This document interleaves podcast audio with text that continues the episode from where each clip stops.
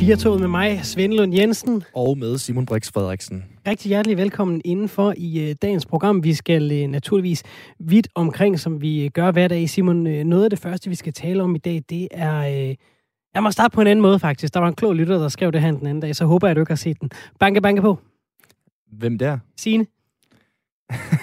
Signe hvem? Vaccine. Ah, Den er på vej. Det er rigtigt. Kender du det, jeg kom i tanke om den undervejs, at vi Ja. har fået den sms der. Så jeg blev ikke så overrasket. Nej. Men på den anden side, måske var den heller ikke så sjov. Jeg synes, det var rigtig sjov. Jeg er glad for, at du spillede bare lidt overrasket. øhm, prøv at høre. øh, Den der vaccine, ikke? den er på vej i, i Storbritannien. De har nødgodkendt Pfizers øh, Mhm. vaccine. Det er en af de tre vacciner, der, øh, der ligger og, øh, og kæmper om at få lov til at blive, øh, at blive den, vi alle sammen skal have på et tidspunkt. Øhm, og øh, den er ikke godkendt i EU endnu. De har også købt en masse af Moderna og AstraZeneca. Det er de andre øh, øh, varianter af den. De har købt 40 millioner doser af den her øh, Pfizer. Det er nok til 20 millioner mennesker. Og så har de lavet sådan en prioriteret rækkefølge af, Mm. hvem skal så lov at, at have den. Og det er de ældre, det er de sårbare, det er dem, der arbejder inden for plejepersonalet. De har faktisk lavet sådan en hel, en hel liste, hvor man ligesom går ned, så starter man med at sige, beboere på plejehjem og, øh, og plejerne. Det er et. Og så to, det er 80 plus, og så sundhedspersonale i forreste linje. Så tredjepladsen, det er 75-79 årige. Og så går det ligesom ned i, i sådan 4-5 års øh, intervaller derfra. Ja, der er sådan lidt kammerat Napoleon-logik over det, ikke også? Alle er lige, der er bare nogen, der er lidt mere lige end andre her, og derfor skal have øh, først. Og så ved jeg ikke, er det en af fordelene ved, at de er trådt ud af EU, britterne, at de nu kan øh, omgå EU's godkendelse, og så simpelthen bare få den her øh, først. 800.000 øh, doser er på vej her, og de til skal i hvert fald ikke vente på næste den. uge. De Det skal i altså- hvert fald ikke det er vende altså på den, lige ligesom os andre. Nej, nemlig. Det er spændende, var. Det er det da. Jamen, det er da spændende. Altså, hvordan kommer det til at gå, og øh, hvor mange står i kø, og hvor mange siger nej? Det er jo det, der er spændende. Vi har en øh, lytter med. Øh, Anders, velkommen til programmet. Ja, tak skal du have. Hvad tænker du, når du hører, at vaccinen er på vej? Nu har det ligget lidt som sådan en, en guldfugl ude langt i horisonten i et stykke tid. Skal du have den, når den kommer? Nej. Hvad gør, at du siger det? Øh, altså overvejende set, at der er mange forskellige grunde. De to vigtigste grunde er, at øh, jeg har erfaret, jeg har, jeg researchet lidt på det her, øh, og erfaret, at øh, corona og influenza ikke er særlig forskellige, heller ikke i, i grad af, af farlighed. Øh, og når jeg tænker på det afslappede forhold, jeg har til influenza, så kommer jeg ikke til at tage en vaccine for, for en sygdom, som på mange måder ligner influenza. Øh, jeg var til... Øh, jeg var til sådan et, et spændende oplæg forleden dag, hvor øh, Christian Holm, som er leder af Aarhus Universitets øh, coronalaboratorium, han var at fortælle, øh, og han forsker nemlig både i coronavirus og i influenzavirus, øh, og der, der lærte han også, at øh, både influenza og corona er sådan helt almindelige virer, kan man sige, øh, som hele tiden udvikler mutationer. Øh, og det er faktisk helt normalt. Vi bliver jo sådan lidt øh, bange, når vi hører om, at nu har den muteret, og nu bliver den farlig. Fordi det er sådan noget, der altid sker i actionfilm. Øh, men det er faktisk helt almindeligt. Øh, og så siger han også, at influenza og corona har samme risikogruppe i forhold til at blive syg, øh, og, og i hele taget ligner hinanden. Men influenzaen rammer faktisk også børn og unge, og det gør coronaen ikke. Så på mange måder øh, er det hans holdning, at øh, influenza er farligere end corona. Øh, og det er den ene grund. Den anden grund er, at vi ikke kender langtidsbivirkningerne. Øh, og jeg skal i hvert fald ikke være forsøgskanin på en, øh, en virus, som er så voldsom, som, øh, som den er, den der kommer her. Der, var, der blev lavet nogle forsøg på coronavaccinen øh, i maj måned, hvor øh, nogle af deltagerne fik så voldsomme bivirkninger, at de ikke kunne udføre deres almindelige gørmål. Og 80 procent af dem, der var med i forsøget, fik faktisk meget voldsomme bivirkninger. Og- det siger mig lidt, at de her vacciner, der kommer, de er nok ret voldsomme for kroppen. Og der har også været en Øh, og del af de her vaccineforsøg, som jo så er stoppet, fordi de, de har, der, har, haft- der har været nogle bivirkninger. Det, det ser vi så Ja, ikke øh, i, i den grad længere. Altså, de er blevet bedre til det siden maj, må vi sige. Det, er rigtig nok, men vi ved stadigvæk ikke, hvordan langtidsbivirkningerne bliver. øh, Og netop fordi man har, har øh, hastet de her vacciner igennem med kæmpe øh, pengebeløb og så videre fra stater og regeringer rundt omkring i verden, så er de blevet udviklet 10-15 gange hurtigere, end man plejer. Så, så det her, de her langtidsbivirkninger, som man normalt får en del af dem i hvert fald at se i løbet af et vaccineudviklingsforløb, den viden har vi simpelthen overhovedet ikke i øjeblikket, fordi det er gået så stærkt. Men Anders, et eller andet sted, så bliver de jo godkendt, de her. Der er vel ikke nogen, der har interesse i at godkende de her vacciner, hverken i England eller verden over, medmindre de ikke skulle virke. Altså, vi går jo alle sammen og venter på, at vi kan vende tilbage til normalen. Jeg tror da nok, at vaccinerne, vacciner, der kommer, har en effekt i forhold til at øh, kan nedbringe antallet af dem, der bliver smittet. Øh, det, det er sådan set ikke det, jeg udforsker, jeg, eller udfordrer. Jeg, jeg udfordrer, hvad der kommer til at ske på, på voldsomme bivirkninger på lang sigt. Altså, da svineinfluenzaen kom for eksempel, der gjorde man det, at man massevaccinerede børn og unge i Finland. Og der så man i perioden efter, øh, fordi det gik så stærkt, og man, man øh, vaccinerede så mange, at der var faktisk en del, der fik den øh, sygdom, der hedder øh, narkolepsi, altså sovesyge. Og i øjeblikket for de mennesker, de børn og unge, de får nogle kæmpe erstatningsbeløb fra regeringen, fordi man simpelthen gik for hurtigt frem med det her. Og det er noget lignende det, som jeg øh, i den grad frygter kan ske her, fordi at man har udviklet en vaccine på under et år, hvor man normalt bruger til 15 år på det. Og det er klart, det tror jeg, det tror jeg er en tanke, mange sidder og tænker, ikke? Altså, det, det går rivrask øh, hurtigt med at få lavet den her.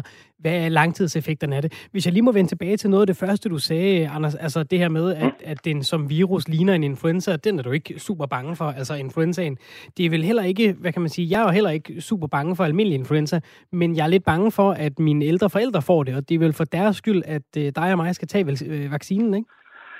Det er i hvert fald øh, den historie, kan man sige, vi får fra regeringen, og, og et eller andet sted kan den historie også godt give mening. Problemet er bare, at hvis den skal gælde, så skal vi også gøre det med influenza. Øh, og hvis vi skal lægge hele verden ned og lukke alt ned og gøre hele verden øh, nervøs og bange for at leve og være sammen med hinanden, hver gang der rammer en influenza, fordi der er nogle gamle, som hvis ikke de dør af influenza, så øh, dør af noget andet inden for en kort periode, som skal beskyttes øh, så har vi jo ikke, altså, så skal vi jo leve under en helt ny verdensorden fra nu af og, og resten af vores tid, fordi virusen forsvinder ikke. Influenza går ikke væk, og det gør corona heller ikke, selvom vi bliver vaccineret. Øh, vi kan udrydde corona lige så let, som vi kan udrydde influenza ved at tage de her øh, virus. Der vil altid være et, et kæmpe lager af virus gemt, øh, om ikke andet, i, hvis ikke i mennesker, så i hvert fald i de dyr, øh, der lever i vores øh, verden, og i hvert fald ikke kun i mink. Øh, så den vil hele tiden leve op igen, øh, og vi kommer ikke af med den. Tusind tak, fordi du gav øh, dit syn på den her vaccinesag, Anders. Og man kan jo sige, det er i hvert fald godt, du ikke bor i øh, England, som altså er de første, der har fået den. Anders Witzel, tak fordi du var med her. Selv tak.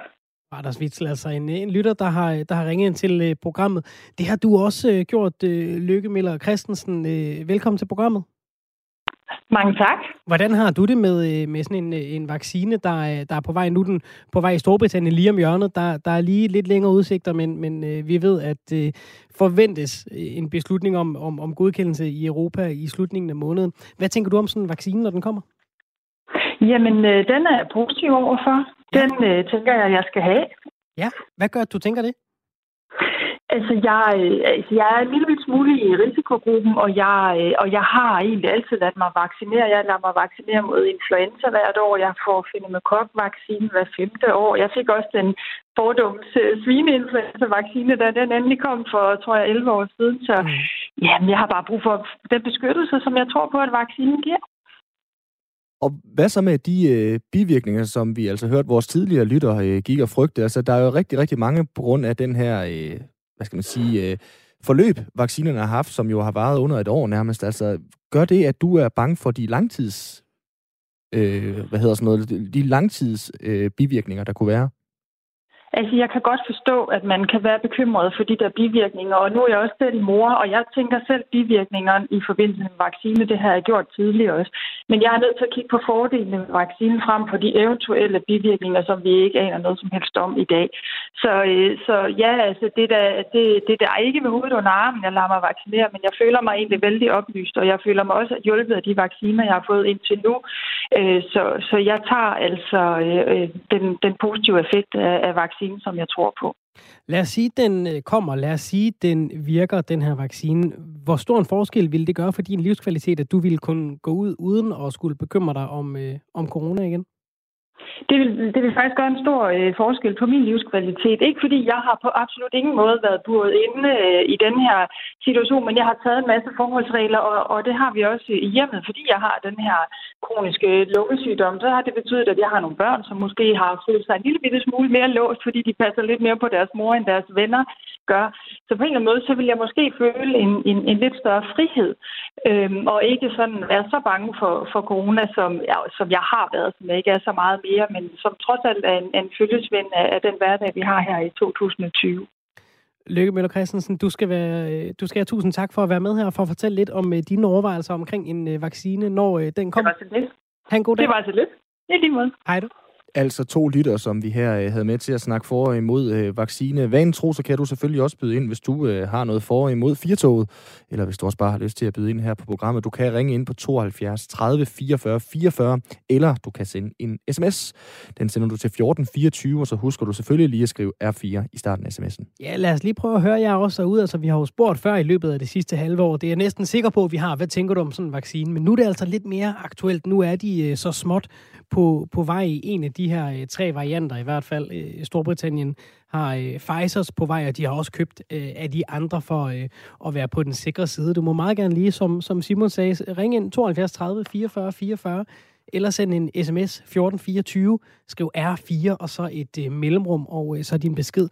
Skal du have sådan en vaccine, når den kommer? Hvorfor? Hvorfor ikke? Du øh, skal være så hjertelig velkommen til at øh, give dit besøg med her i dagens program. Og med det, rigtig stort velkommen indenfor. Ja, og noget af det, en vaccine jo skal hjælpe med, det er jo, at vi kommer tilbage til det, øh, ingen af os nærmest kan huske, normalen. Vi skal mm. tilbage til en, en virkelig verden. Hvad savner vi egentlig allermest, Svende? Mm, hvad savner vi allermest?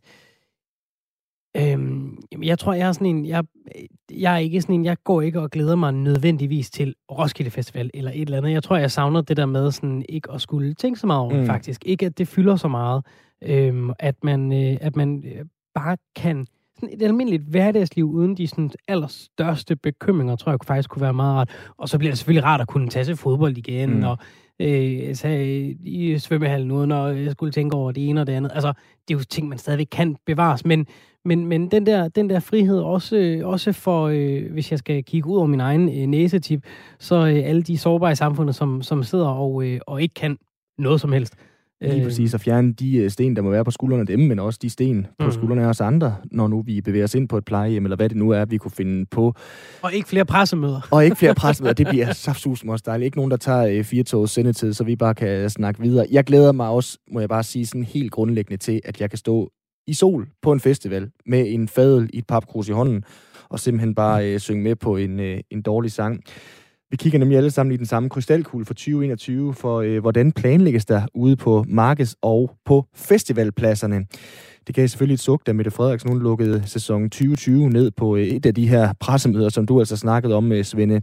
Men i dag, der præsenterede Roskilde Festival øh, 29 optimister, tør jeg godt kalde den.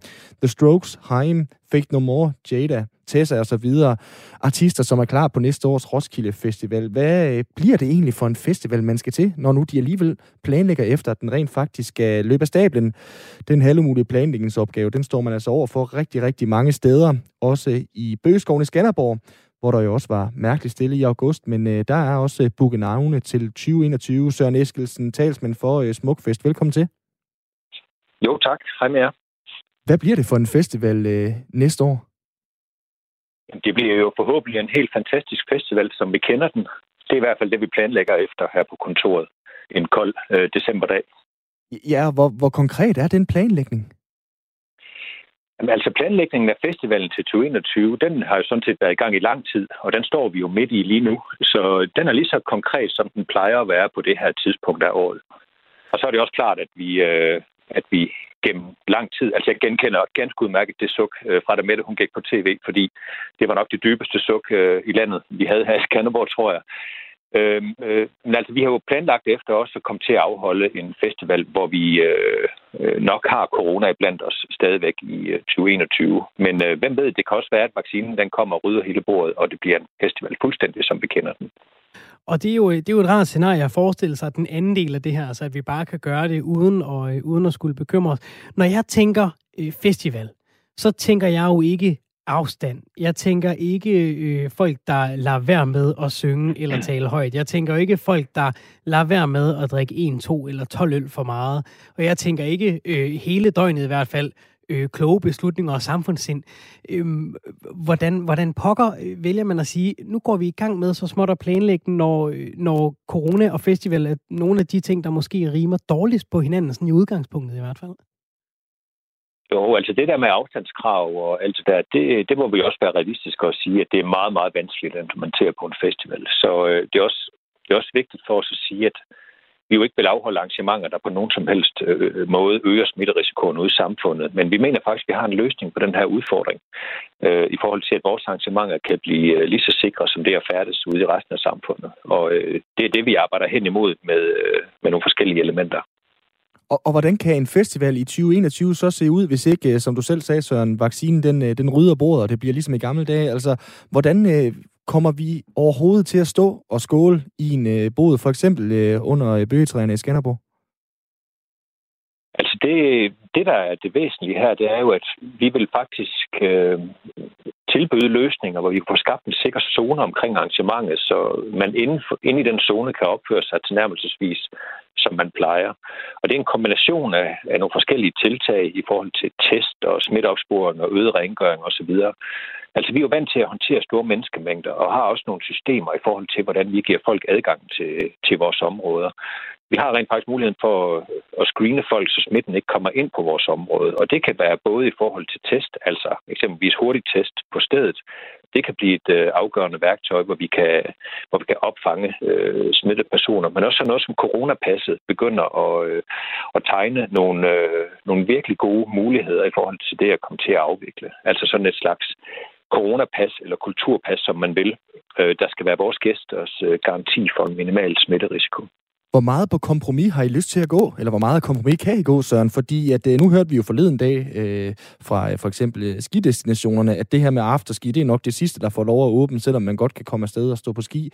Altså, hvor meget på kompromis vil I gå med den klassiske Skanderborg Festival? Er det noget med, med afstand i baren? Er det noget med færre mennesker? Er det noget med måske endda ingen øl til en uh, Skanderborg Festival? Altså, vi, øh, vi er ikke øh, særlig meget på at gå på kompromis med alt det, det festlige og alt det, der indebærer øh, i forhold til at gå til festival. Øhm, men der hvor, vi, der, hvor vi ser, at vi kan gøre en stor forskel, det er jo vores evne til at håndtere menneskemængden og håndtere selve adgangen. Hvis vi lige skal prøve at komme tilbage til coronapasset her, så er det jo så er det faktisk et element, der kan være med til at få skabt den her øh, ring boble omkring vores arrangement, om man vil, hvor der er lavest mulig smitterisiko øh, inde i boblen. Og det kan jo være, hvis du for eksempel har en, øh, en gyldig negativ test ude fra øh, det offentlige sundhedssystem, øh, der kun er x antal timer gammel. Hvis du er vaccineret, eller hvis du har en positiv antistoftest, altså det vil sige, at du har haft corona, eller andre elementer, der gør, at du ikke er smittebærer, Altså hvis vi får det puttet i et coronapas, som vi har mulighed for at tjekke adgangen op imod, så hvor, hvor vi så med den rest, der måtte være tilbage, har mulighed for at lave hurtigt på stedet test, så mener vi, at vi kan, til, vi kan, vi kan tilbyde en, øh, en løsning her, hvor vi kan nedbringe smitterisikoen mest muligt, når man så er inde på arrangementet, og dermed også kan have en opførsel og en, hvad skal man sige, en, øh, en kultur og et miljø og en stemning inde på arrangementet, der er til nærmest som øh, man kender det. Det er det, vi arbejder hen imod. Altså og hvad? Ja, fortsæt endelig, Simon. Ja, fordi nu kan man jo godt uh, tænke, at det her med festivaler, det her med fester eller markeder, som vi jo også uh, skal tale om i den her sammenhæng, Søren, det er jo, det er jo noget, som er, uh, hvad kan man sige, festlige for ondt, men det her, det går jo ud over rigtig mange mennesker, at I ikke havde en festival i 2020. Altså, det er jo både de uh, ældre, som har kommet på uh, for eksempel Skanderborg i 100 år efter, men det er de unge, som gerne vil ud og fest, men det er jo også, ja, og det er jo også foreningerne. Altså, hvad med alle de her frivillige, som I trækker på? Hvor længe kan I, uh, kan I have dem til at stå standby?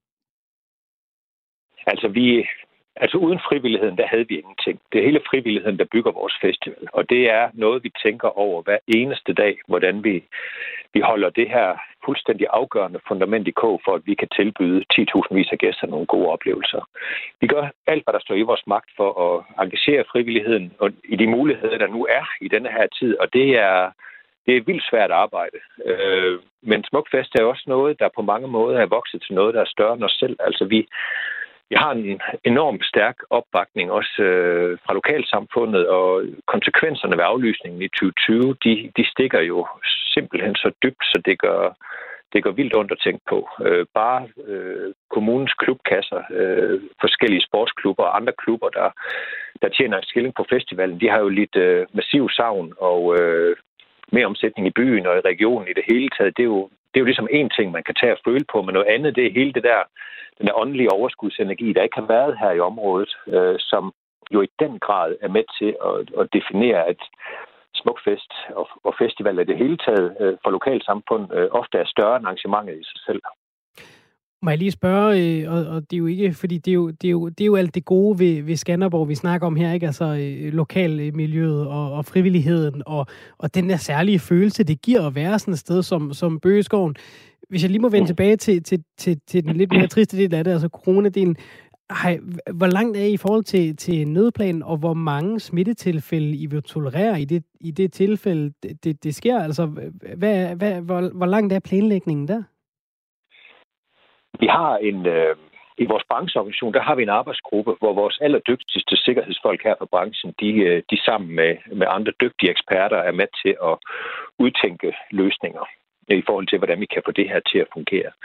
Og øh, en af de øh, væsentlige ting, der er på vej lige nu, det er et, øh, et forløb, hvor vi ligesom afprøver, hvad de her hurtigt på stedet øh, test, de kan.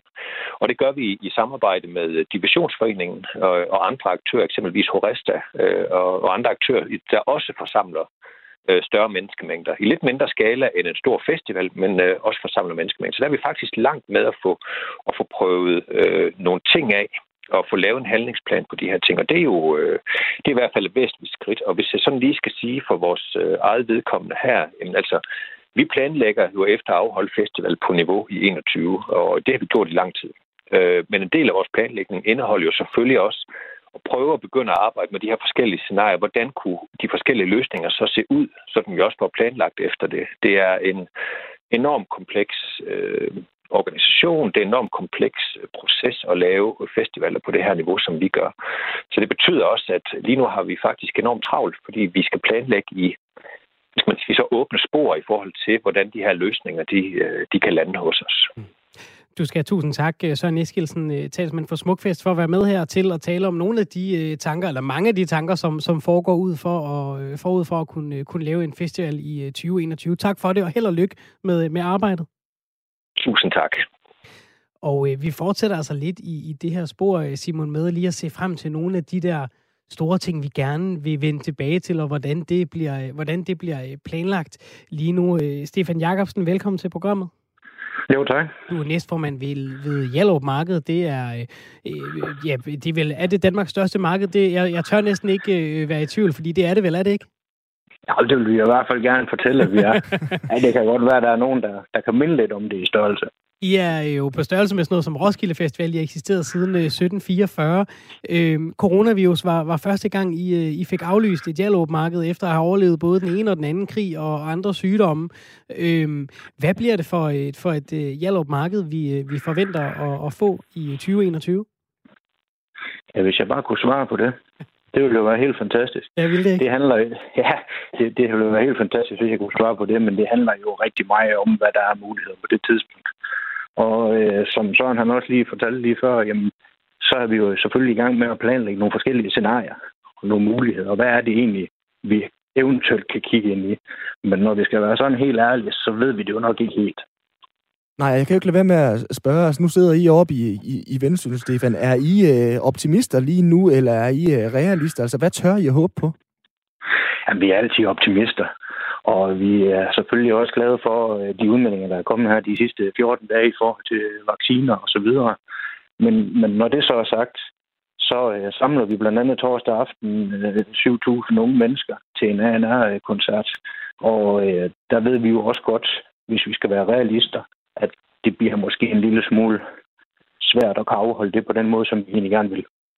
Ja, hvad for nogle scenarier arbejder I med, både i forhold til for eksempel sådan en øh, koncert med 7.000 unge mennesker, men også helt generelt til de øh, over 200.000 mennesker, som jo samles øh, op øh, på en mark i Hjallerup?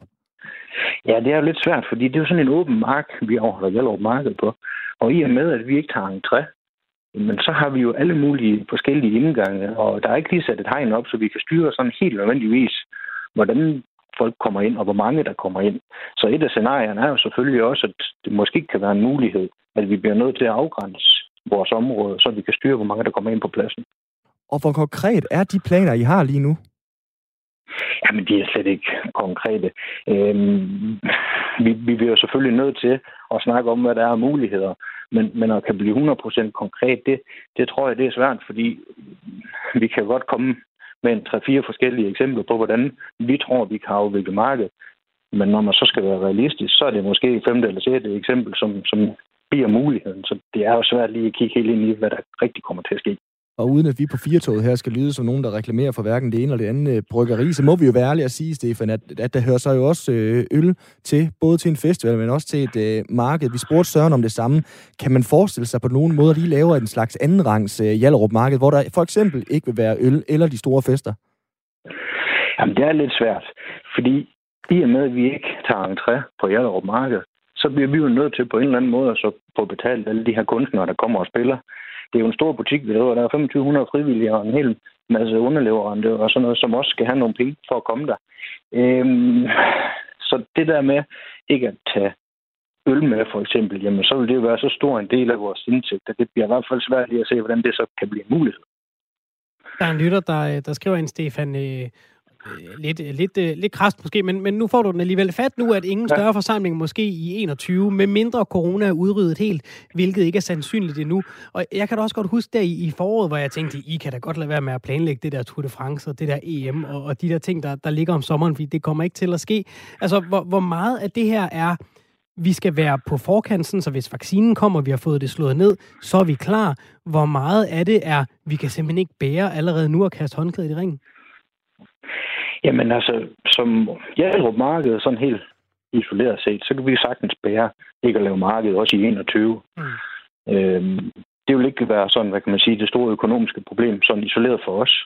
Det vil være en kæmpe bed for de øh, forskellige øh, samarbejdspartnere, vi har, og så også for de forskellige foreninger i vores by, for det er jo dem, der sådan set tjener penge på det her. Det, det, det er der, hvor, hvor pengene de går til. Vi er jo alle sammen frivillige. Mm. Så det er jo svært for dem at bære. Men dermed ikke sagt, at det ikke er. Altså, det er jo ikke, det er jo ikke umuligt. Stefan, bliver der Hjallerup Marked til sommer? Ja, så det håber vi. jeg, og tror jeg på, det gør. Så slutter vi på den. Tusind tak, fordi du var med her. Jo, selv tak du. Sagde altså Stefan Jacobsen. Sig det igen. Jeg sagde bare, at det var Stefan Jakobsen, du hørte her, som altså er næstformand for øh, Hjallerup Marked. Vi kan lige sådan i Public Services tjeneste sige, at det skal foregå en gang i juni 2021. Så var der Roskilde, vi også lige øh, nåede forbi. Orange Scene, den øh, skulle gerne have koncerter fra 26. juni til den 3. juli 2021. Og hvis du skal nå alle tre ting, vi har talt om, så Smukfest Rosin i pølsen fra den 4. august. Vi talte i øh, toppen af timen om øh, vaccinen. Den kommer nemlig til øh, Storbritannien nu. De har lavet en nødgodkendelse. Den er ikke godkendt i, i Danmark og andre steder i verden endnu. Der er kommet et, en del sms'er på det. Tommy skriver, jeg vil vente og se, hvordan det går. Englænderne, der er en, der skriver, jeg kan godt lide ham, Anders. Det var Anders, vi talte med i starten. Han skulle ikke have nogen vaccine, fordi øh, han vidste, vi ved jo ikke noget om, om de langsigtede øh, øh, bivirkninger. Der er også en, øh, der skriver, at øh, til de vaccineforskrækkede, så nægter jeg at tro, at den vaccine, de godkender i Europa, skulle være farlig. Jeg tror simpelthen ikke, de godkender den til 300 millioner mennesker, hvis de ikke er sikre med venlig hilsen, øh, Ulrik. Og øh, der er også øh, nogle lyttere, der har brugt telefonnummer 72 30 44 44 til at øh, ringe ind til programmet. Det har du gjort. Velkommen til. Nina? Ja, hallo? Hej.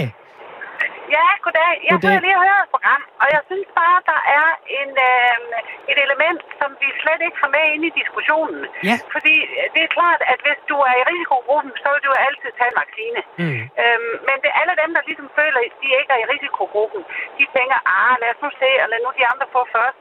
Men, men et eller andet sted, så skal de jo gå op med sig selv, fordi de skal opgøre en risiko for en vaccine, men en risiko for at få corona, og med de senfølger, der kan komme.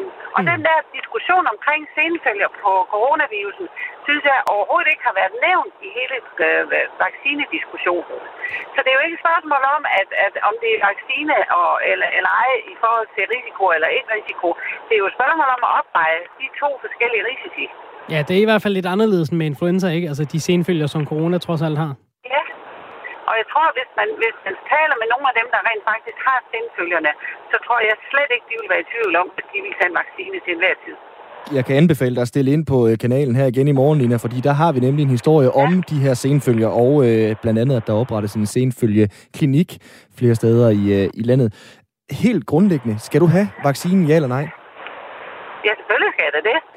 Og det skal blandt andet ud fra, at alle de vacciner, vi har fået tidligere, øh, bortset fra, at, at de forhåbentlig dækker mod, mod tilfælde corona.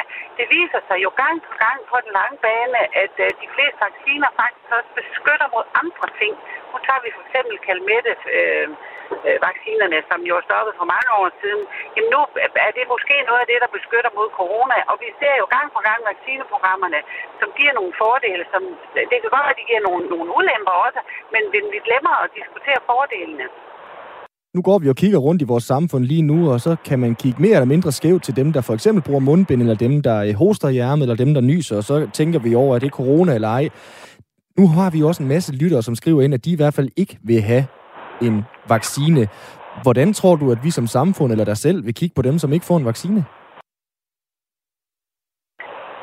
Ja, det gør vi vel lidt på samme måde på den lange bane, som alle dem, som har valgt ikke at få deres børn vaccineret. Og lige pludselig så ser vi et opbrud af, nogle af de der børnesygdomme, vi troede, der var gået væk. Så, så, og, og flere steder, hvor man, hvor man begynder at sige, at du kan ikke sende dit barn i børnehave eller i skole uden en vaccine. Jeg tror, jeg tror måske på den korte bane sker der ikke noget, men jeg tror, at på den lange bane, så bliver der da måske til skævt til dem. Nina, tusind tak det må, fordi... Altså, det, det må vi da ligesom være ærlige og indrømme. Det, sådan bliver det jo nok desværre. Prøv at høre, vi sætter så stor pris på ærlighed her i øh, uh, Firtog, så uh, tak fordi du ringede ind, Nina, og var ærlig og talte med os. Hej, hej Nina. Der er flere, der skriver ind, man kan jo ikke bare gå ubekymret rundt, selvom man er blevet vaccineret. Den beskytter ikke 100%, så håndtag, dørgreb og grundig håndvask vil jo stadig være vigtigt. Det håber jeg ikke, at øh, folk glemmer. Så har Dorte også skrevet ind. Manden, der sagde, at der altid vil komme en ny virus, har helt ret. Det var Anders i begyndelsen af programmet. Men vaccinen kan gøre folk trygge igen, så vi kan få normale tilstand igen. Det er en verdensomspændende massehysteri uden sidestykke i verdenshistorien, der er desværre ingen garantier for, at vi alle bliver 75 år, og det er ikke rimeligt, at børn og unge skal strækkes på den måde, for at øh, 80-årige i forvejen syge skal beskyttes på bekostning af folks liv og levnet. Tænk, hvor mange, der har mistet alt for, at oldinge skal leve få år mere oven i købet uden nævneværdig livskvalitet. Nej, der er noget galt med det, med det billede med venlig hilsen. Dorte Niels, du har også ringet ind til programmet. Velkommen til. Halløjsa. Halløjsa, Niels. Skal ja, du have... altså jeg synes, jeg synes at øh, jeg lige vil bidrage med et, øh, et lille ting, øh, fordi at øh, i formiddag, der havde du nemlig op og vende, at vi skulle øh, afskaffe pengene. Mm-hmm. Og der var pengene nemlig op og vende i forbindelse med, øh, du ved, smitte og berøring og alt det der. Og det er sjovt, man har snakket så meget om det der med penge, men der er ikke nogen, der har nævnt et ord om alle de der plastikkort, de hiver op af lommen og stikker det ind i den der automat og putter ned igen med alle de bakterier, der er på det. Ja. Og lige sådan med jeres mobiltelefon, hvor I rører ved den der skærm hele tiden, er simpelthen proppet med bakterier. Ja. Men det er der jo ikke nogen, der, der tænker over, nå nej, det, det, det er lige meget. Det er pengene, der er problemet. Og noget helt andet, de der vacciner, der er man altså lige nødt til at tænke på, at øh, folk er jo meget forskelligt indrettet, øh, og derfor reagerer de også forskelligt, også på sådan noget som indsprøjtning af vacciner. Det vil sige, at nogen har, du ved, blå og røde og, og gule øh, fiduserfarte rundt ind i kroppen, og pludselig så kommer de der grønne, øh, øh, hvad skal man sige, specielt øh, trænede soldater ind der fra højre, og så siger de, hvad fanden, hvad skal I? Jamen, vi skal holde øje med den der corona, om der kommer noget. Nå, det er fedt nok, så, så kører de videre. Og så andre, de har et system, der så angriber de her, der kommer ind, fordi dem kender de ikke, siger, hvad fanden skal I? Øh, I kan få nogen af nakken, og så er det pludselig, at kroppen reagerer, og folk pludselig får knopper, eller bliver smadret syge, eller et eller andet. Og det, sådan er vi jo bare indrettet forskelligt, og derfor så kan folk også meget lidt øh, reagere forskelligt på det med at få en vaccinesprøjtet ind i kroppen. Skal du have den? Hvad har? Skal du have vaccinen? Altså, jeg, nu kan man sige, at jeg er jo 70 år, og jeg er ligesom nået i mål, og resten af tiden her, jeg skal være her på den her jord, det er jo bare for sjov. Så, så, så jeg har sådan gået og overvejet og, og tænkt, jeg ser lige tiden an. Mm. Altså, jeg er ikke sådan en, der bare springer ud i begge ben og siger, ja, bare stik mig i hovedet røv. Øh, jeg, jeg, jeg skal skulle lige se, hvordan folk reagerer på den. Nu er der jo en chance for, at de får den i England ja. her om lige et øjeblik, og så kan vi jo se, om de begynder at falde om, eller hvad, hvad der sker med dem jo. Ja, på en måde så er det jo fint, de kommer ud af EU, så kan de være testkaniner for os andre. Det er jo det, jeg tænker. Hvordan har Men, du det med... Altså, vi, vi, vi bliver ikke færdige med det her forløb, og vi kan lige så godt indstille os på, at der vil være flere spørgsmål end svar på alt det, øh, vi har i hovedet. Men og vi... så er det jo vigtigt, at vi undervejs uh, snakker om dem, for at se, om vi kan blive lidt klogere på hinanden. Ja, yes, selvfølgelig. Så I må bare have en fortsat uh, kanon dag. Dejligt. I lige måde, Niels. Tak for det. Hej, hej. Hej. Tusind tak til øh, jer, der, øh, der ringer ind og øh, skriver ind stadigvæk øh, omkring det her. Og som Nils siger, vi kommer ikke til at være færdige med det her lige forløb. Det er ikke sidste gang, vi taler om det her. Du nævnte det, Simon. Vi skal tale om uh, sindfølger i morgen. Vi putter lige en lille nål ind og hænger den op for nu. Så kan det være, at vi vender tilbage til det i løbet af programmet. Der ligger stadig flere sms'er, vi ikke har nået. Bliv endelig ved med at skrive ind på 1424. I kan skrive R4 og så et mellemrum. Og så din besked. Du lytter til Firtoget her på Radio 4. Klokken er 20 minutter i 4 på sådan en uh, torsdag. Vi har talt en del om den her vaccine allerede, som er på vej til Storbritannien. Det kan være, at vi lige når runde, inden vi er færdige igen Man klokken kan... 17. Man kan jo altid spritte telefon og betalingskort af. Det er svært med pengesedler. Ja, det altså, rigtigt. det er så konstruktivt, det her program, vi laver, Svende. Jeg tror, vi alle sammen har de der små sovepuder, hvor vi tænker, at jeg behøver ikke spritte min telefon af. Det burde man nok gøre, fordi den rører man jo ved, altså umiddelbart Helt efter, man har rørt ved ja. alt muligt andet, ikke?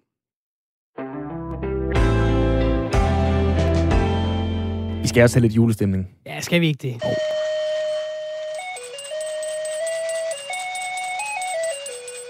Kender dem godt. Det er noget, fanden har skabt. Julekort med melodier i. De var rigtig fede, da man var børn. Knap så fede øh, som øh, voksen. Det kan jeg da godt huske, at dem, jeg havde, de blev hurtigt væk eller stoppet med at virke. Måske var de blevet liggende, du ved, øh, øh mens man var på arbejde. Ikke? Og så når man kom hjem, så sagde de... så var de øh, døde af det der batteri indeni, som man kunne desværre ikke kunne skifte ud. Altså, det var meget uforståeligt. Hvorfor kan man ikke bare... Det lå jo indeni.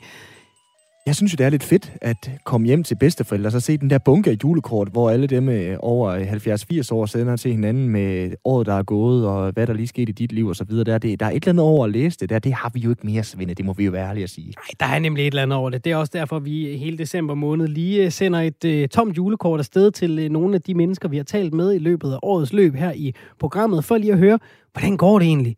Nu når vi ikke ringer for at spørge om noget meget specifikt, hvad, skal lade os have en lidt mere, øh, måske en snak over en snaps eller et eller andet, mm. du ved, det, så det ikke bliver så, så formelt og stift det hele, og, øh, og lige øh, høre, hvordan, hvordan går det egentlig? Hvordan er året gået? Og i dag, der skal vi tale med dig, Kasper Christensen. Velkommen til. Jo, tak. Du er filmanmelder og indehaver af podcasten øh, Film Nørdens Hjørne. Vi sætter lige lidt øh, julestemning her. Øhm, Kasper, øh, hvordan har dit øh, 2020 været? Åh, oh, ja, øh, altså det er jo et farligt år at ligesom gøre det her stunt med, at I ringer til folk og spørger, hvordan er året gået. Jeg ved det, det har jo bare været sådan et kæmpe lorteår. Altså, sådan over en bred kamp. men, men, øh, men altså, det har, været, der har jo været, det har været dødspændende år. Der har været sindssygt mange op- og nedture. Altså både sådan rent, skal vi sige, professionelt, fordi der, det er jo spændende, hvad der sker med inden for filmverdenen og så videre. Men også personligt, fordi altså, alle er jo på et eller andet plan blevet berørt af denne her øh, covid-19-pandemi, ikke? Nu, når vi har øh, lavet det her slags omvendte julekort øh, de to øh, foregående dage, så har vi også spurgt lidt øh, til blandt andet til Troels Mühlenberg og så til Anna Thysen, hvad der ligesom ellers øh, fylder. Kasper, du slår mig sådan en type, at det kun er film, der fylder. Du har en, øh, en podcast, der hedder Filmnørdens Jørgen, så når vi spørger dig, hvad der ellers skete du i dit liv, hvad siger du så? De andre. Du må være sådan, jamen så kan jeg godt lide at gå op i politik og kommunikere. Altså, fordi det, du laver til hverdag, det er det, vi andre bruger til at slappe af med, ikke?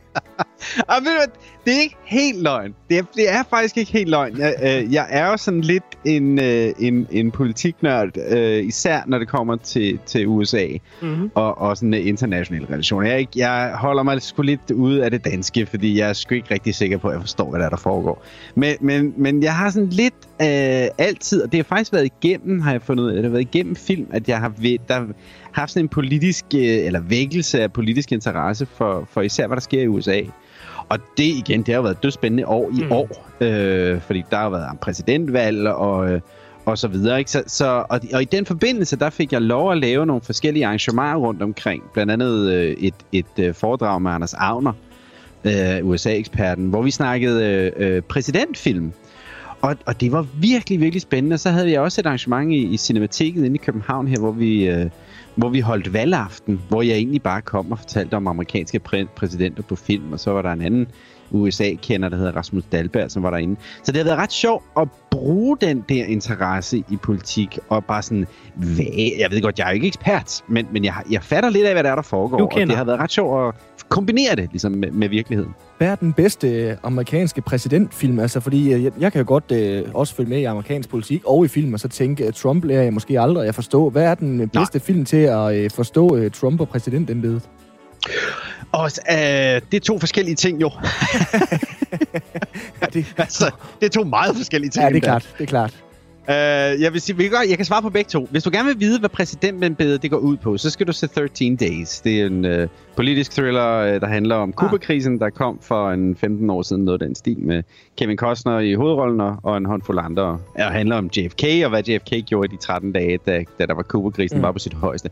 Det handler selvfølgelig om Kuba-krisen, og det er jo også uh, spændende i sig selv. Men du får bare et indblik i, hvad det vil sige at være den amerikanske præsident. Uh, uh, og, og det arbejde, det rent faktisk indebærer, at alt det, du er et ansigt ud mod folket, men samtidig så skal du også bare sidde nede i bunkeren og uh, diskutere med generaler. Ikke? Uh, uh, det, det, det er en ret fed film. Hvis du gerne vil vide mere om Trump, så skal du vente på alle de Trump-film, der er på vej. Der kommer sikkert en masse spændende. Men, men for ikke så lang tid siden kom Oliver Stone med en film, der hed W, som handlede om George W. Bush. Og det var ret interessant, at den kom, fordi den kom i kølvandet på, at han ligesom havde været præsident. Og alle gjorde jo grin af George W. Bush, fordi han var lidt en, en klovn indimellem. Ikke? Øh, tilforladelig, synes vi nu, efter fire år med Trump. Men, men ikke desto mindre en klovn. Det var en film, der lærte en at forstå, hvorfor han var, som han var. Hvorfor han gjorde, som han gjorde. Og det var skide interessant. Fordi det var der ingen, der egentlig havde gravet i, eller grænsket i seriøst før. Men det er det, du kan med film. Og det er også det, jeg håber, der er nogen, der kommer til at gøre med en Trump-film en dag. Altså grave i, hvordan fanden er den klaphat endt på den post. og, og, og hvorfor har halvdelen af landet stemt på ham? Fordi det er jo spørgsmål, som vi simpelthen ikke forstår. Altså, mm. det, det, der er ingen af os, der rigtig... Vi kan måske godt acceptere det, og man kan godt se nogle tegn i, i tiden og i samfundet på, om det er derfor, derfor, derfor. Men jeg vil gerne have det hivet ned på et eller andet humanistisk plan, hvor jeg rent faktisk lærer at føle forståelsen for, hvorfor man kan lide Trump. Ja, selvom øh, det er jul, så, det, så er det, det ikke helt, selvom det er jul, så er det ikke helt nok at se hans cameo i Alene Hjemme 2, vel? Åh oh, gud, nej, nej, nej det, det er ikke nok. Den er fin nok, det, den er, it's fine, it's fine. Altså, gid han må gå tilbage til at lave som cameos, ikke? Kasper, nu gjorde, nu gjorde Simon jo lidt det, vi, vi gør i løbet af året. Det er, så kommer der en ny film, så kommer der druk i biografen, så ringer vi til dig for at høre, hvad, hvad synes du om druk? Hvad er den gode præsidentfilm? Hvad, hvad hvis du selv kunne få lov at vælge? Altså, hvad, hvilke, hvilke film vil du gerne tale om? Hvad har været godt at se i år? Hvad har du været ved glad for? altså, ved du hvad, jeg brugte, øh, det har jeg gjort meget på det seneste. Jeg bruger i hvert fald en time hver aften på at sidde og, og i, I øjeblikket, det er, det er ikke altid, men i øjeblikket, jeg bruger en time hver aften på at sidde og bladre rundt i streamingtjenester. Mm. Og bare blive sådan mere og mere slukket, mere og mere livstræt, mere og mere deprimeret over alt. Indtil at jeg sådan lige pludselig finder et eller andet, sådan lidt, ah, der var den.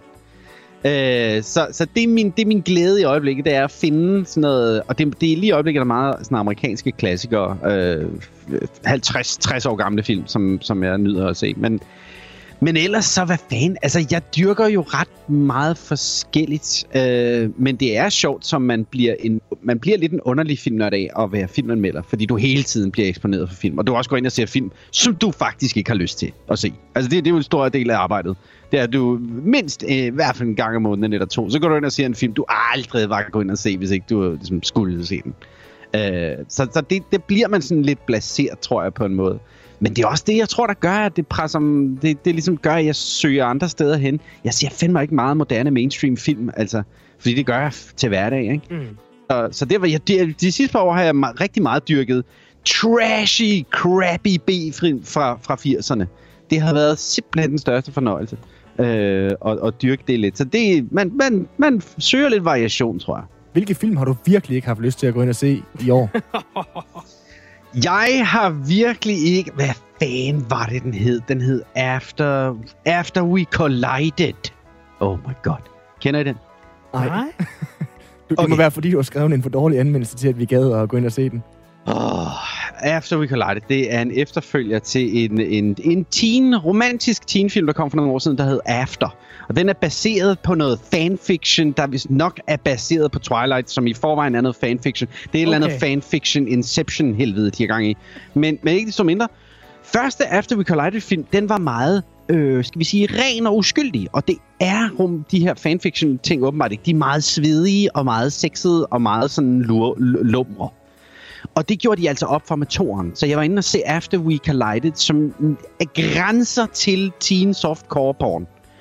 Øh, uden noget manuskript virkede det til, uden, altså, samt, altså alt talent var suget ud af de her mennesker, der har lavet det. Det, det var fuldstændig, det er den mest ulidelige film, jeg har set i år, uden sammenligning. og, og, og, og jeg gruer for den dag, at jeg eventuelt skal ind og se en træer. Men altså, det er sådan noget, man gør. Man tager nogle kugler for, for, for, for folket indimellem. Og hvad er så den bedste film i år? Fordi øh, det synes jeg da også lige, vi skal øh, komme omkring for, for lige at få lidt øh, god julestemning. Åh, altså, jeg synes jo, den bedste danske film, for lige at tage de danske, det tror jeg, jeg synes, det er, det er Shorta. Altså, der har været rigtig mange gode. Jeg synes også, Druk er en god film. Jeg synes også, Retfærdighedens Rytter var en god film. Men Shorta var denne her, øh, det var en genrefilm. Det var en thriller, hvor jeg for alvor sad og bed negle. Og der er virkelig langt imellem de danske film, hvor jeg sidder og bider negle. Øhm, og det kunne den altså. Så det, det, det er det er tæt på at være en af de bedste film, jeg har set i år. Altså, det, det er der ikke rigtig nogen tvivl om. Og jeg synes også, den var god. Så, Hvad siger du? Jeg synes også, den var god. Ja, det er en god film, ikke? Altså, det er måske ikke... Altså, jeg, jeg gav den seks stjerner, fordi jeg var sådan helt... øh, jeg, jeg elskede den, altså. Men det var, det var også en lidt princip. Altså, jeg kan godt lide, at der er en, vi laver en genrefilm, der fungerer. Mm. Men, men jeg ved godt, det er bare en fem stjernes. Men, men, øh, men ellers så... Hvad fanden Altså, det hele er jo drenge, det hele er jo sådan en, en tog for sådan en som mig. For det første fordi, at jeg hele tiden ser film. Øh, og for det andet fordi, at, at jeg kan simpelthen ikke huske, hvad jeg har set i foråret. der er ikke sådan noget, der har brændt sig fast. Nej. Det er sådan en fuldstændig vild filmoplevelse i år. Øh, men de har jo også ligesom, det har jo, det har været et sjovt film over. De har, det har ligesom skortet på dem, ikke? Så i don't know, vi må se, vi må se. Det, nu, nu det bliver det nytår, så begynder man at gøre det op og sådan noget. Så, mm. så, må, vi lige, så må vi se, hvad der dukker op i hukommelsen. Inden vi når til nytår, så skal vi jo altså lige igennem julen også. Hvordan skal du holde jul, Kasper Christensen? Øh, nu, det igen, det er spændende. Jeg har øh, min, min bedre halvdel, hun er norsk, og øh, det plejer jo at betyde, at vi smutter til Norge, men øh, Norge har forvandlet sig til en eller anden form for corona-politistat, hvor at man skal i en eller anden form for koncentrationslejr i 10 dage, før man kan få lov at komme ind i landet og øh, selv betale for det. Og det har vi, tror jeg simpelthen ikke, vi gør i år. At det, det, jeg tror ikke helt, at hverken økonomien, eller tålmodigheden, eller humøret er til det.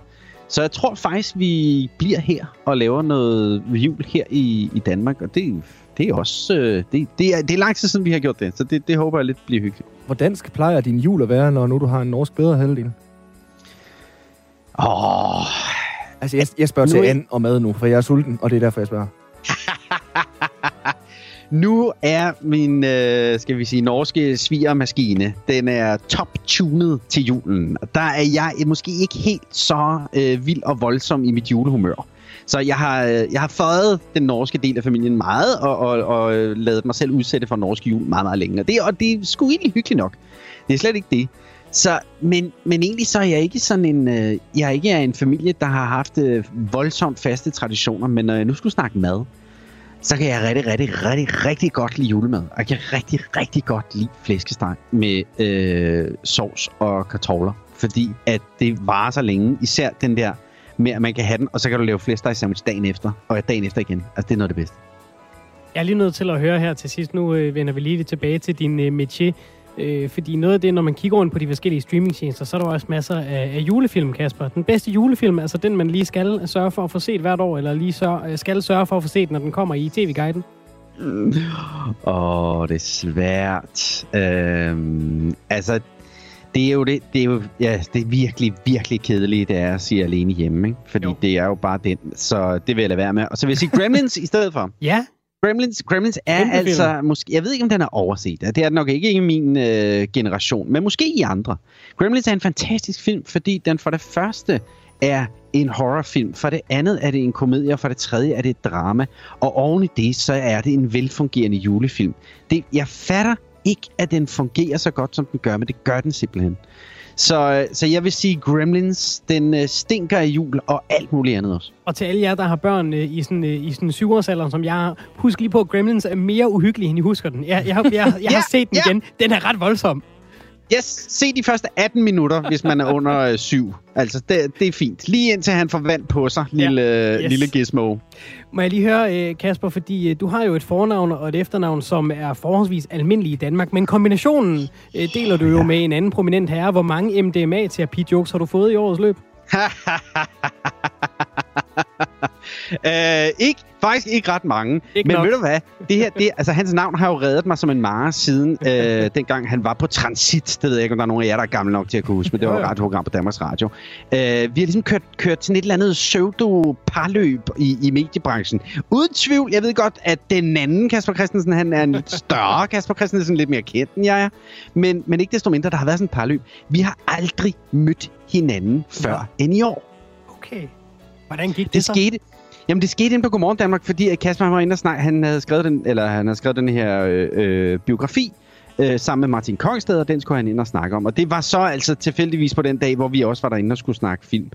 Det var virkelig, virkelig bizart at møde ham, fordi alle, hele mit liv har alle snakket til mig om Kasper Christensen, og den ene og den anden, og, det, altså, og hvis I nogensinde mødes, så, altså, så øh, brydes øh, rumtidskontinuumet, og så bliver vi opslugt af et sort hul, og sådan noget. Så, så det var virkelig sådan en... Jeg, er, jeg tror, jeg var starstruck på en helt underlig måde, altså. Øh, men, men det var også meget godt at få det bevist, altså at vi kan eksistere på, på samme tid og sted, uden at der går noget galt. Jeg er nødt til at spørge, vidste han også godt, hvem du var? Ja, ja, det gør han. Ja, ja, det gør han. Det gjorde han. Altså, jeg har jo siddet og anmeldt hans film, øh, både meget, meget positivt og meget, meget, meget rædderligt. Altså virkelig, virkelig negativt også. Så jeg tror mig, han ved godt, hvem jeg er. Okay. Altså, det, og, det er jo, og det er jo hyggeligt nok, ikke? Men, øh, men det, var, det var fandme sjovt øh, at, at mødes. Altså, jeg kunne godt tænke mig lige at sætte mig ned en dag. Det var meget flyvsk derinde, da vi lige mødtes. Det kunne være meget rart lige at sætte sig ned, bare lige at snakke lidt om, hvordan det er at hedde Kasper Christensen. Altså. På en måde meget passende, det skete i 2020. Men prøv at høre, du, Ja. er, du er vores Kasper Christensen, og det er derfor, vi ringede med et øh, julekort. Du er øh, filmanmelder og indehaver af podcasten Film Nørdens Hjørne. Tusind tak, øh, Kasper, for at være med her, og øh, god, øh, god jul og godt nytår. Må ikke, vi tales ved tak. næste år. Det gør vi. Kan I have det godt? I lige måde. I lige måde. Hej. Hej. Ej, men altså, var Sådan, Svende. en, en form for giganternes møde. er virkelig Clash of the Titans. Det er virkelig, øh, det er virkelig været stærkt. Hvad er din yndlings julefilm egentlig, Svende? Øhm, alene hjemme, den står stærkt. Det er jo sådan noget med generationer, Ja. ikke? Altså, så skal man ud i at diskutere det der med, at Die Hard en julefilm.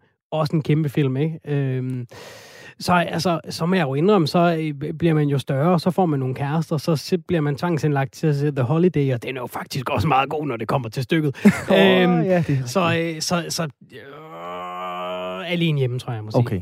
Den ja. kan jeg se hver år. Altså, jeg, jeg er ugenkaldeligt klart og tydeligt svar to streger under facit Die Hard. Altså Ja. virkelig, jeg synes, den er helt suveræn. Jeg synes, den fungerer som julefilm hver eneste år. Jeg er helt op at køre over den. Og så nu siger du det der med The Holiday. Jeg har det også lidt på samme måde med Love Actually. Altså, jeg synes, Ja, ja, alle de der britter, der er klumpet sammen i en film på den ene og den anden øh, måde, virker charmerende og øh, lidt spiselig. Og så sker der også noget med jul og traditioner, Svende, fordi at øh, der er saftsus med ikke ret meget jul i Ringnes Herre, men den kommer hvert år til jul. Det synes jeg er fedt. Det er korrekt. Øh, Det gør den. Det, det er jo på, så på sin vis bliver det jo til en julefilm. Der er øh, lidt tid endnu, hvis du skal nå at komme, øh, at komme det hele i, øh, igennem. Altså i, i filmkartoteket, der er en hel måned at, at løbe på endnu. Øh, så der er, der er nok af mørke timer at øh, få til at gå. Du lytter til øh, Firtoget, og øh, det gør du en time og tre minutter endnu. Vi øh, har et nyhedsoverblik på vej til dig, og så er vi altså tilbage igen øh, med mere af dagens øh, program til dig. Vi skal øh, både omkring øh, netcaféer, fordi, ja, tænker du, hvorfor skal vi høre om netcaféer i 2020? Det er fordi, de, er, øh, de ligger særligt i særlig hjørne af, af den her, den her corona-hverdag, vi lever under.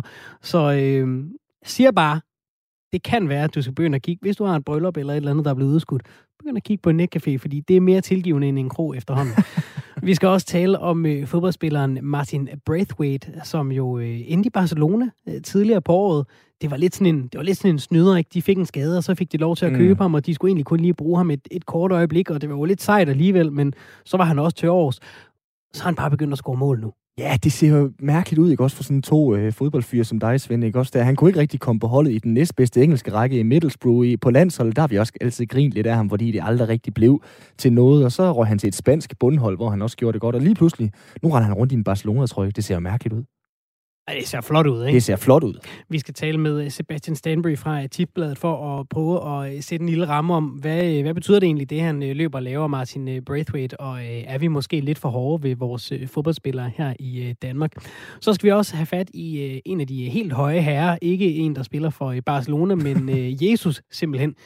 Vi skal prøve lige at, øh, at tage øh, pulsen på, hvad er han egentlig for en størrelse? Åh, oh, der var den der gode gamle joke, nu vi snakker fodbold og øh, Jesus.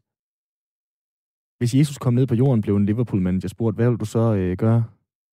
Så vil jeg sætte ham på højre vinge. Der mangler vi en på grund af en skade. det er stærkt. Ja, beklager. Det er stærkt.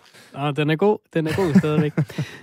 øhm, vi har øh, tidligere i øh, programmet talt om øh, vaccinen. Skal vi have den? Skal vi ikke have den? Det har vi gjort, fordi at vaccinen er på vej til Storbritannien sandsynligvis også på vej til Danmark øh, inden længe. Øh, der øh, øh ligger øh, sådan en skæringsdato sidst i december, hvor, hvor, øh, hvor de regner med at skulle godkende en vaccine til brug i Europa, og så øh, skal Danmark også øh, have den øh, sandsynligvis. Vi har talt med flere lyttere om, de skulle have den. Der var nogen, der var for, der var øh, nogen, der var imod.